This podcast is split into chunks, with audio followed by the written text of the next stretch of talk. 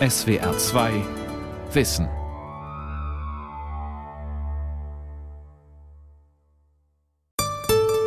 SWR 2 Wissen. Archivradio. Wir beginnen heute mit einem Originalton, der deutsche Geschichte geschrieben hat. Die Aufnahme fand unter schwierigen Umständen statt, deshalb müssen Sie genau hinhören. Ich nutze die Gelegenheit, um meiner Familie, allen Freunden und Kollegen für ihre Unterstützung zu danken, insbesondere auch den vier Herren, die am Dienstag dem Bundeskanzler ihre große Besorgnis vorgetragen haben. Ich frage mich in meiner jetzigen Situation, muss denn wirklich noch etwas geschehen, um in Bonn eine Entscheidung zu ermöglichen? Zu ermöglichen wollte er noch sagen, aber dann reißt der Ton ab. Das war Arbeitgeberpräsident Hans-Martin Schleyer in einem Video, das in der Tagesschau zu sehen war. Das Bild dazu ist berühmt. Schleyer mit dem Schild Gefangener der RAF, eine der bekanntesten Abbildungen aus dem deutschen Herbst. So hat man den September und Oktober 1977 dann genannt. Und damit willkommen im zweiten Teil unseres Archivradios 40 Jahre deutscher Herbst. Ich bin Christoph König und mir zur Seite steht der Journalist Maximilian Schönherr. Wir haben unsere Archive nach interessanten Stücken zum Terror in Deutschland durchsucht und werden diese Stücke heute vorstellen und einordnen. Schleier fragt am Ende dieses Tons, muss denn wirklich noch etwas geschehen, um in Bonn eine Entscheidung zu ermöglichen? Das war am 15.10.1977 in der Tagesschau.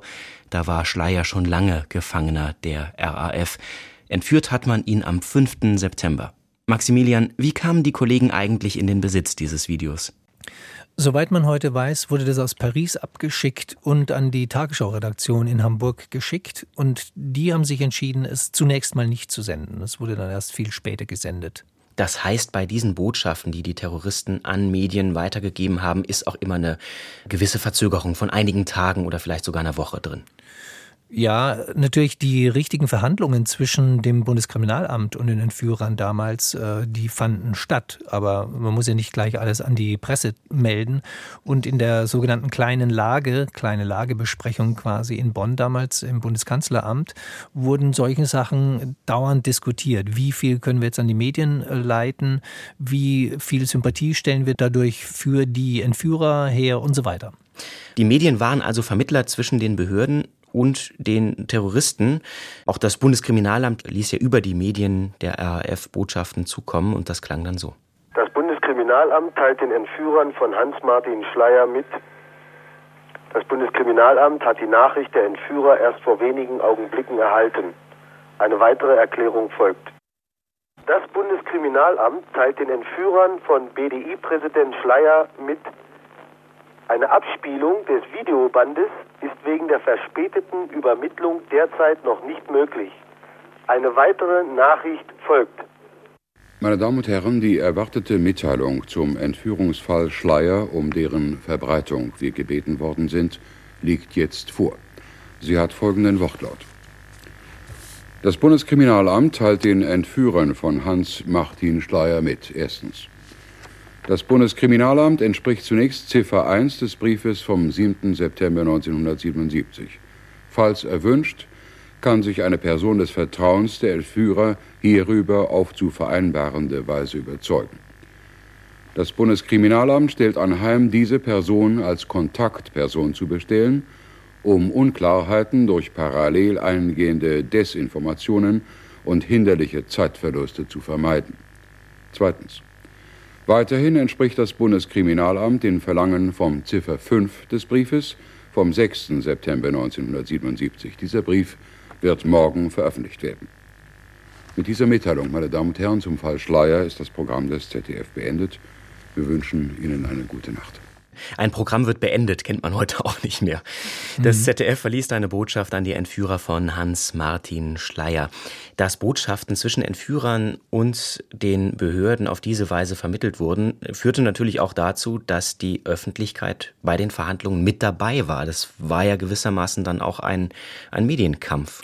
Das war ein äh, weitgehend öffentlicher Diskussionsprozess.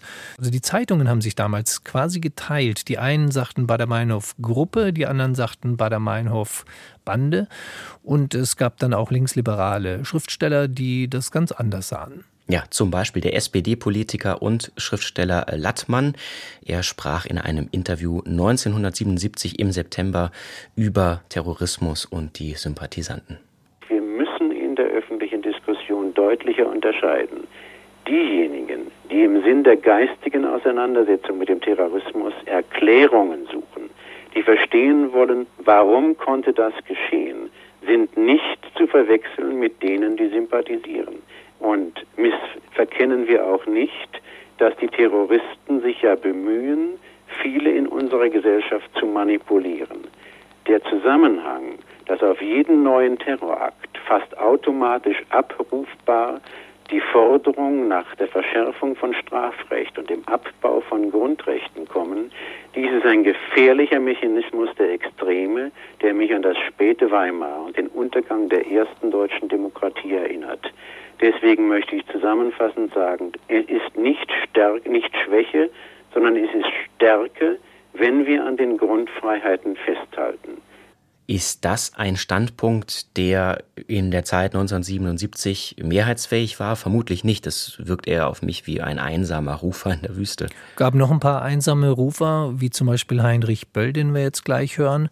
Böll war ein linkskritischer Schriftsteller und viele hielten ihn in der damals politisch extrem aufgeladenen Stimmung im Lande für einen Sympathisanten der RAF. Denn viele haben gesagt, jeder, der was zu sagen hat, der im Licht der Öffentlichkeit steht, und nicht eindeutig sagt, wir lehnen diesen Terror ab, das hat Böll natürlich auch gesagt, sondern sich auch damit beschäftigt.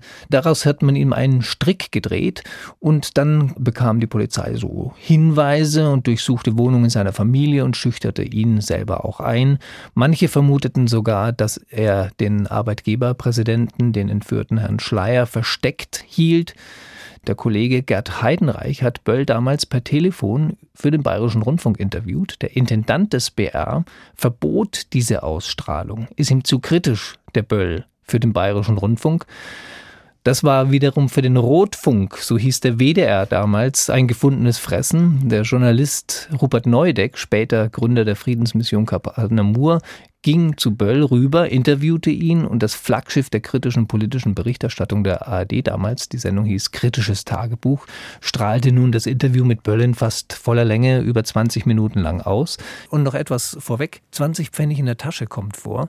Das äh, kennt heute kaum mehr jemand. Das bedeutete, mit 20 Pfennig konnte man das Ortsgespräch in der Telefonzelle machen ganz persönlich gefragt. Als ich Ihre Katharina Blum seinerzeit gelesen habe, habe ich gemeint, ganz spontan, Sie ja. übertreiben, vielleicht ja. sogar maßlos. Ja.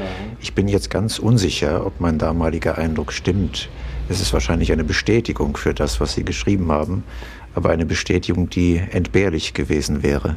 Ich hätte gerne darauf verzichtet, dass ich das, es ging ja um eine durch die Presse in die Enge getriebene Person, mir wäre lieber gewesen, die Wirklichkeit, die sich nach der Publikation dieser Erzählung herausgebildet hat, hätte sich dieser Fiktion nicht genähert. Aber es sieht so aus, als nähere sie sich ihr. Hat die Aktion der Polizei bei Ihrem Sohn äh, die, diese Fiktion eingeholt? Würden Sie das nein, sagen? Nein, das glaube ich nicht. Es war eine ganz eindeutige Denunziation von der ich überzeugt bin, dass sie auf meine Familie gerichtet war. Nein, es ist auch nichts dieser Art, wie es im Film dargestellt worden ist, bei meinem Sohn passiert.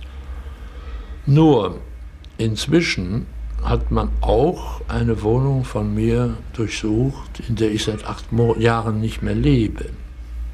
Es kann also jemand, wie ich schon sagte, der 20 Pfennige in der Tasche hat, auch denjenigen in Unruhe versetzen, der zufällig in einer Wohnung wohnt, in der ich mal gewohnt habe. Nicht? Ich finde das wirklich nicht mehr äh, nicht mehr zu rechtfertigen. Verstehen Sie die, die Teuflischkeit dieser Aktionen oder der Denunziation ihrer Wirkung ist ja das Berüchtigte, es bleibt etwas hängen. Und das bleibt hängen. Das ist nicht aus der Welt zu schaffen, denn das sind irrationale Vorgänge. Aus Frankfurt wird heute berichtet, dass ein Lehrer, der RAF-Material seinen ja. Schülern zum Studium übergeben hat ja. und mit denen darüber gearbeitet hat, dass gegen diesen Lehrer Anzeige erstattet worden ist. Sind diese und ähnliche Vorkommnisse, wenn sie sich jetzt häufen und wiederholen, nicht eigentlich das Ende der einzig vernünftigen Auseinandersetzung mit diesem fürchterlichen Phänomen Terrorismus, nämlich der geistigen Auseinandersetzung. Es wird ja dauernd verlangt, dass man sich geistig mit dem Terrorismus auseinandersetzt. Das, das kann ja nicht darin bestehen, dass man nur dauernd seinen Abscheu äußert gegenüber dem Terrorismus. Ja, Äußerungen wie diese haben ihm dann Angriffe der Bildzeitung angebracht. Man hat ihn zum Beispiel genannt Terrorsympathisant.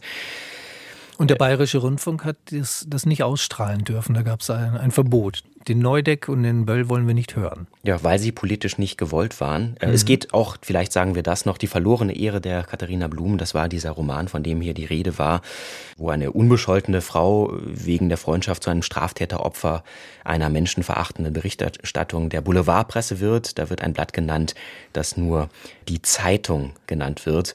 Und in der Vorbemerkung dazu sagte Böll, Personen und Handlungen dieser Erzählung sind frei erfunden, sollten sich bei der Schilderung gewisser journalistischer Praktiken Ähnlichkeiten mit den Praktiken der Bildzeitung ergeben haben, so sind diese Ähnlichkeiten weder beabsichtigt noch zufällig, sondern unvermeidlich. Das ist also auch Ausdruck eines langen Kampfes, den Böll mit der Bildzeitung ausgetragen hat. Das Gespräch lief am 3. Oktober im WDR. Da wusste die Polizei immer noch nicht, wo Schleier eigentlich versteckt war. Da entführte ein arabisches Terrorkommando die Lufthansa-Maschine Landshut. Das Flugzeug war auf dem Weg von Palma de Mallorca nach Frankfurt. Über Frankreich übernahmen dann vier Terroristen die Kontrolle über dem französischen Luftraum und leiten das Flugzeug dann nach Südosten um. Und nach Zwischenlandungen in Rom, Zypern, Dubai, Bahrain und Aden gelangt die Landshut am Ende dann nach Mogadischu. Da ist dann auch schon klar, der Flugkapitän ist erschossen und nun stellen die Entführer Forderungen. Sie wollen die Freilassung der RAF-Gefangenen und anderer Mitstreiter in Istanbul erreichen. Die Verhandlungen laufen über den Funkverkehr zwischen dem Tower des Flughafens Mogadischu und dem Cockpit der Landshut.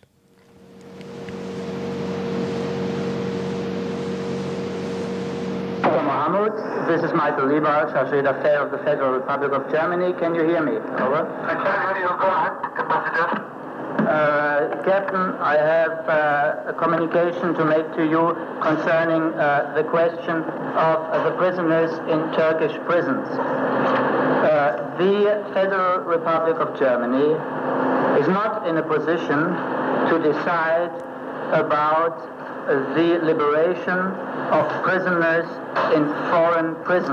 Die deutsche Regierung, sagt Libal hier, ist nicht in der Lage, darüber zu entscheiden, ob wir in Istanbul Gefangene freilassen können. Das müssen die Türken machen. Michael Libal war der Quasi-Botschafter in Somalia damals und ist hier zu hören. And the innocent, uh, uh the innocent uh, passengers on board uh, er legt jetzt noch mal ein gutes Wort für die Geiseln im Flugzeug ein.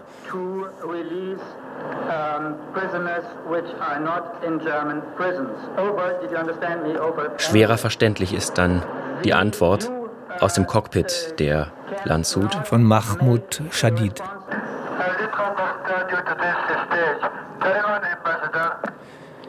Jetzt verstehen sich die beiden mal kurzzeitig nicht, worauf Mahmoud Shadid hinaus will. Der O-Ton ist in, äh, insgesamt übrigens 100 Minuten lang. Man hört sich so langsam ein.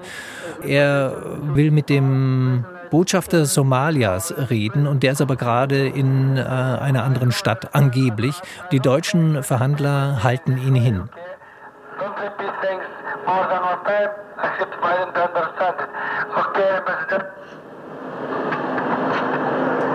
repeat, please. I did not get that. Genau, mit solchen Nachfragen zum Beispiel.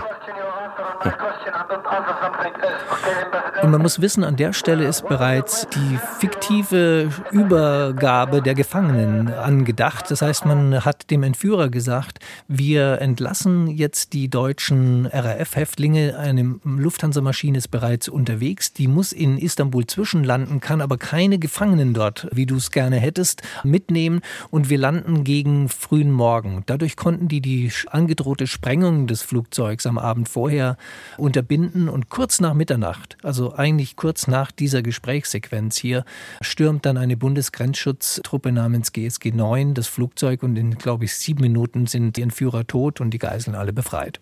Für die deutschen Behörden verhandelt der Diplomat Michael Liebal. 2012 ist er gestorben. Ja, ich habe mit ihm kurz vor seinem Tod telefoniert, als ich noch ein paar Details wissen wollte, konnte mir aber eigentlich auch nicht mehr geben. Er war da schon schwer krank. Ja, er war, ich fand sehr gutes Englisch sprach er, aber er war schon in mehreren Städten Botschafter gewesen und er hat diese Verhandlungen vorbildlich geführt. Was wir jetzt gehört haben, war selbstverständlich keine äh, Radiosendung, sondern das ist Material, äh, das vor Ort aufgezeichnet worden ist. Wie bist du an dieses Archivmaterial gekommen? Das habe ich nicht mehr ganz genau in Erinnerung. Ich weiß, es waren zwei Bänder und die lagen im WDR.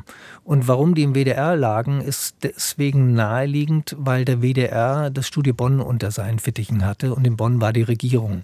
Also wie genau der Weg nun war, dass man dieses ungeschnittene 100-Minuten-Stück bekam vom WDR, ist nicht ganz klar, also wer das äh, gemacht hat. Es wurde nie so gesendet, also im Archivradio, aber läuft es in ganzer Länge. Interessant ist übrigens auch, dass die Landshut noch lange Jahre im äh, Dienst war, auch bei der Lufthansa. Dann ist sie verkauft worden, ganz am Ende in Brasilien. Insgesamt war sie 47 Jahre im Dienst, am Ende noch als Frachtflugzeug. Und jetzt hat man sie ausgemustert und gerade Anfang des Jahres ging es durch die Medien. Jetzt soll das, was noch übrig ist von der Landshut, vielleicht wieder nach Deutschland überführt werden, dann als Teil eines eines begehbaren Museums oder sowas in der Richtung. Das fände äh, Ulrike Meinhoff eine Melancholie zum Kotzen. Die Verhandlungen mit den Geiselnehmern, du hast es eben schon gesagt, da ging es vor allem darum, Zeit zu gewinnen, bis die GSG 9 dann einsatzbereit war und kurz nach Mitternacht gelang dann die Befreiung der Passagiere. Drei Terroristen starben dabei.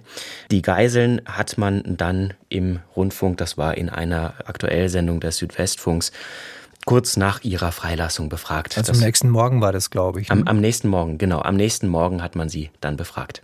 Die Terroristen, wie haben die sie behandelt? Ja, äh, korrekt.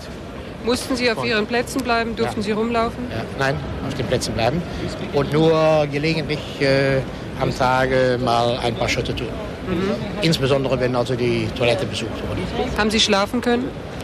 Äh, wie man im Flugzeug schläft, wenn man also den ganzen Tag angeschnallt sitzt. Wie haben sich die Kinder, Moment, wie haben sich die Kinder verhalten? Ganz hervorragend. Ganz hervorragend. Äh, wir hatten äh, Sorge, dass die Kinder doch sehr strapaziert würden und dann äh, unruhig würden und damit uns alle in Gefahr brächten. Die Kinder haben sich also ganz vorzüglich verhalten. Haben Sie äh, zu irgendeinem Zeitpunkt oder wann haben Sie Angst bekommen? Ich meine unsere Besatzung. Ja. ja. Haben Sie Angst bekommen? Nein, nein. nicht. Gestern. Nee, passen Sie mal auf. Ich glaube, wir wollen die Dinge jetzt ab. Ja. Aber äh, wie gesagt, auch zur Toilette gehen, das ja. war je nach Lust und Laune, wann man durfte und mhm. wer durfte. Und hatten Sie überhaupt noch die Hoffnung, dass Sie gerettet werden würden? Ja, ich persönlich ja. Und ich weiß noch nicht mal aus welchem Grund. Ja, ich war der Meinung, also dass irgendwie kommen wir da raus. Aber mhm. Eine letzte Frage. Hatten Sie noch Kontakt zu Ihren Befreiern? Zu der Sondertruppe des Bundesgrenzschutzes? Gar nichts. Wir wussten, wir wussten effektiv gar nichts, was anlag. Hatten Sie gar nicht gewusst, dass eine deutsche nichts. Einheit Sie befreit hat? Gar nichts. Wir wussten hm. gar nicht, was, was anliegt, was vorgenommen wurde, was, wie der Krisenstab reagiert, nichts. Und wie war die Stimmung, als Sie befreit worden waren, als Sie in den Bussen oder äh, waren es PKWs waren? Wie war dann die Stimmung? Dann war die Stimmung herrlich. Und das kann ich Ihnen sagen. wir gesprochen haben? Mit wem haben wir Ihr Name bitte? Müller, Elisabeth Müller. Und woher kommen Sie nochmal bitte? Mir fällt auf, ich kann es gar nicht glauben, ich hatte ja schon die Überschrift dieses Audiofiles gesehen, Befreiung der Geiseln. Ich habe damit gerechnet, traumatisierte Menschen kommen zu Wort. Und da antwortet jemand in einem Ton, wie als würde er aus seinem Urlaub erzählen. Ja, finde ich auch ein bisschen merkwürdig, denn den Geiseln ging es gar nicht gut. Also die wurden teilweise mit Benzin überschüttet, um die Maschine mit Inhalt dann sehr pragmatisch zu sprengen. Ich finde die Reporter sehr interessant, weil die in einer Zeit, die so politisch aufgeladen war, einfach nur nach Befindlichkeiten fragen. Wie ging es Ihnen? Was haben die Kinder so gemacht und so weiter? Das ist dieser typische Boulevardjournalismus, der hier auf die wirklich extreme politische Lage damals trifft. Und es spricht aber auch eine, so eine sehr mächtige Erleichterung raus, die man dann anschließend in vielen Kommentaren hört. Aber es gibt ja noch einen großen Schlag an demselben Tag. Die Kollegen zu Hause in der Redaktion, in dem Fall in der Aktuellsendung des Südwestfunks, haben natürlich auch reagiert. Es gab viele Sondersendungen und aus dieser Sondersendung stammt ein Kommentar, den ich jetzt gerne vorspielen würde. Dank gebührt den Männern des Bundesgrenzschutzes, die unter Einsatz ihres eigenen Lebens das Leben der verzweifelten Geiseln höher eingeschätzt haben als ihr eigenes junges Leben, die es riskiert haben, der Pflicht zur Pflichterfüllung höheren Rang einzuräumen als der ängstlichen Frage nach dem eigenen Vorteil. Diese Männer erheben ganz gewiss nicht den Anspruch, Helden des Alltags zu sein, sie haben die politische Herausforderung angenommen und sie haben sie mit Bravour bestanden. Stolz also kann den erfüllen, der sich auf seine Mitmenschen verlassen kann. Diese Einheit des Bundesgrenzschutzes versteht sich ganz sicher nicht als eine Eliteeinheit besonderen Ranges.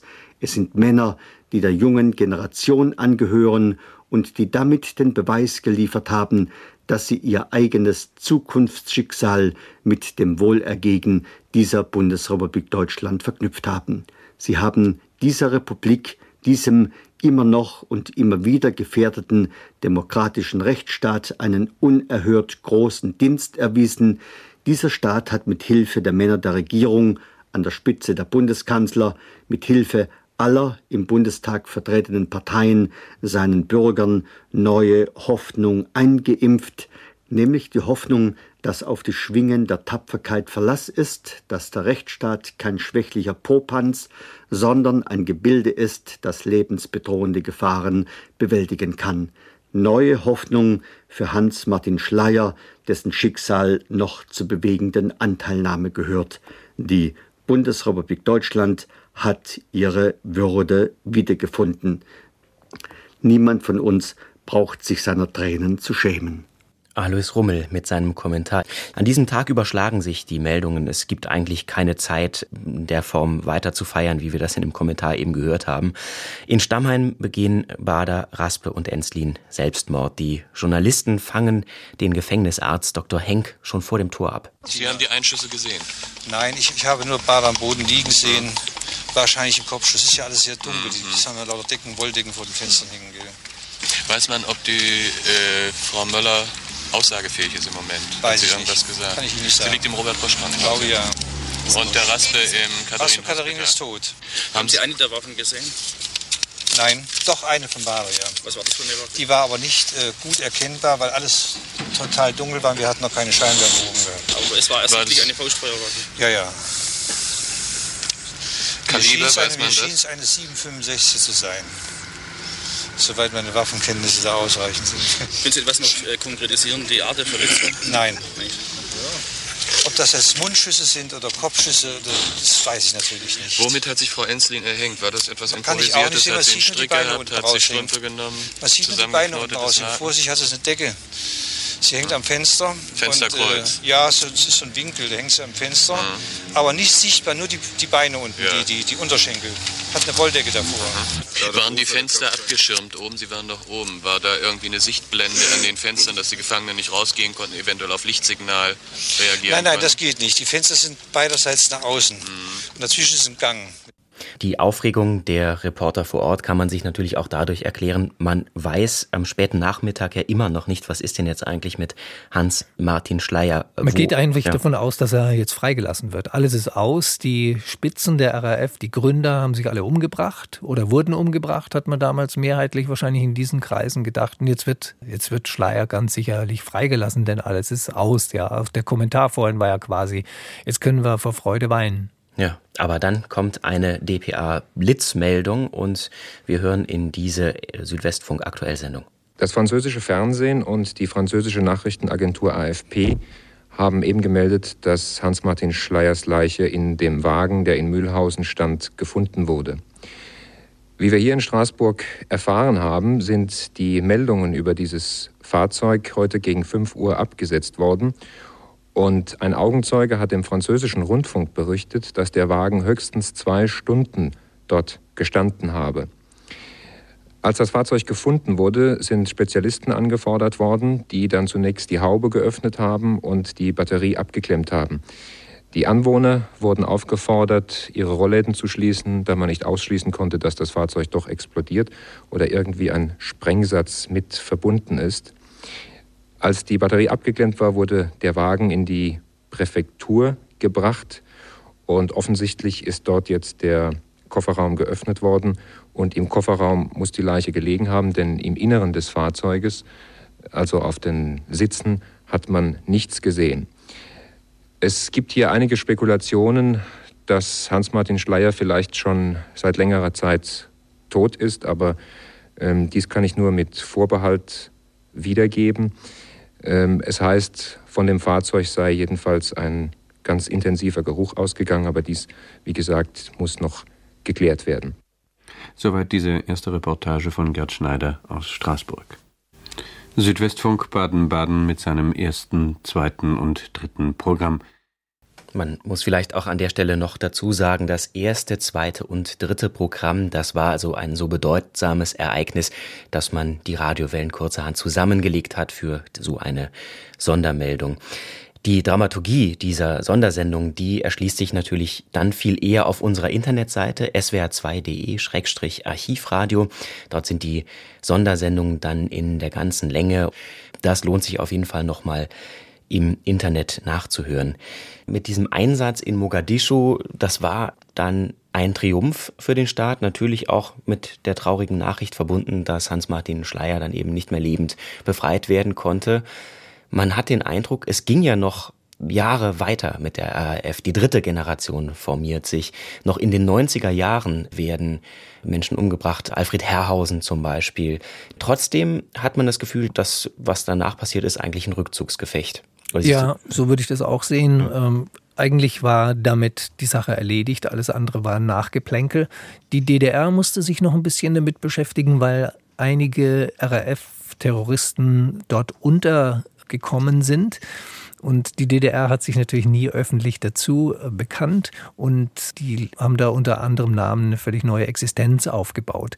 Das war auch so ein klammheimliches Mitsympathisieren. Natürlich hat die DDR dauernd gehetzt gegen die, den Generalbundesanwalt Buback und so weiter und den Arbeitgeberpräsident Schleier. Man muss schon sagen, die RAF hat sich da die Spitzenleute aus ihren Hassecken herausgezogen. Also den Arbeitgeberpräsidenten, der die Arbeitnehmer ausbeutet. Also am liebsten hätten sie natürlich noch einen Innenminister gehabt. Ja, das ist ihnen dann aber doch nicht gelungen. Viel mehr dieser Töne, zum Beispiel auch, wie reagiert die DDR auf die RAF, die Mogadischu-Entführung und die Anschläge, das alles findet sich dann ebenfalls auf unserer Internetseite swr2.de-archivradio. Das war der zweite Teil unseres Archivradio-Gesprächs 40 Jahre Deutscher Herbst mit Maximilian Schöner. Vielen Dank für die Einschätzung und natürlich auch für die vielen interessanten Töne. Danke. Am Mikrofon war Christoph König. Tschüss und vielen Dank fürs Zuhören.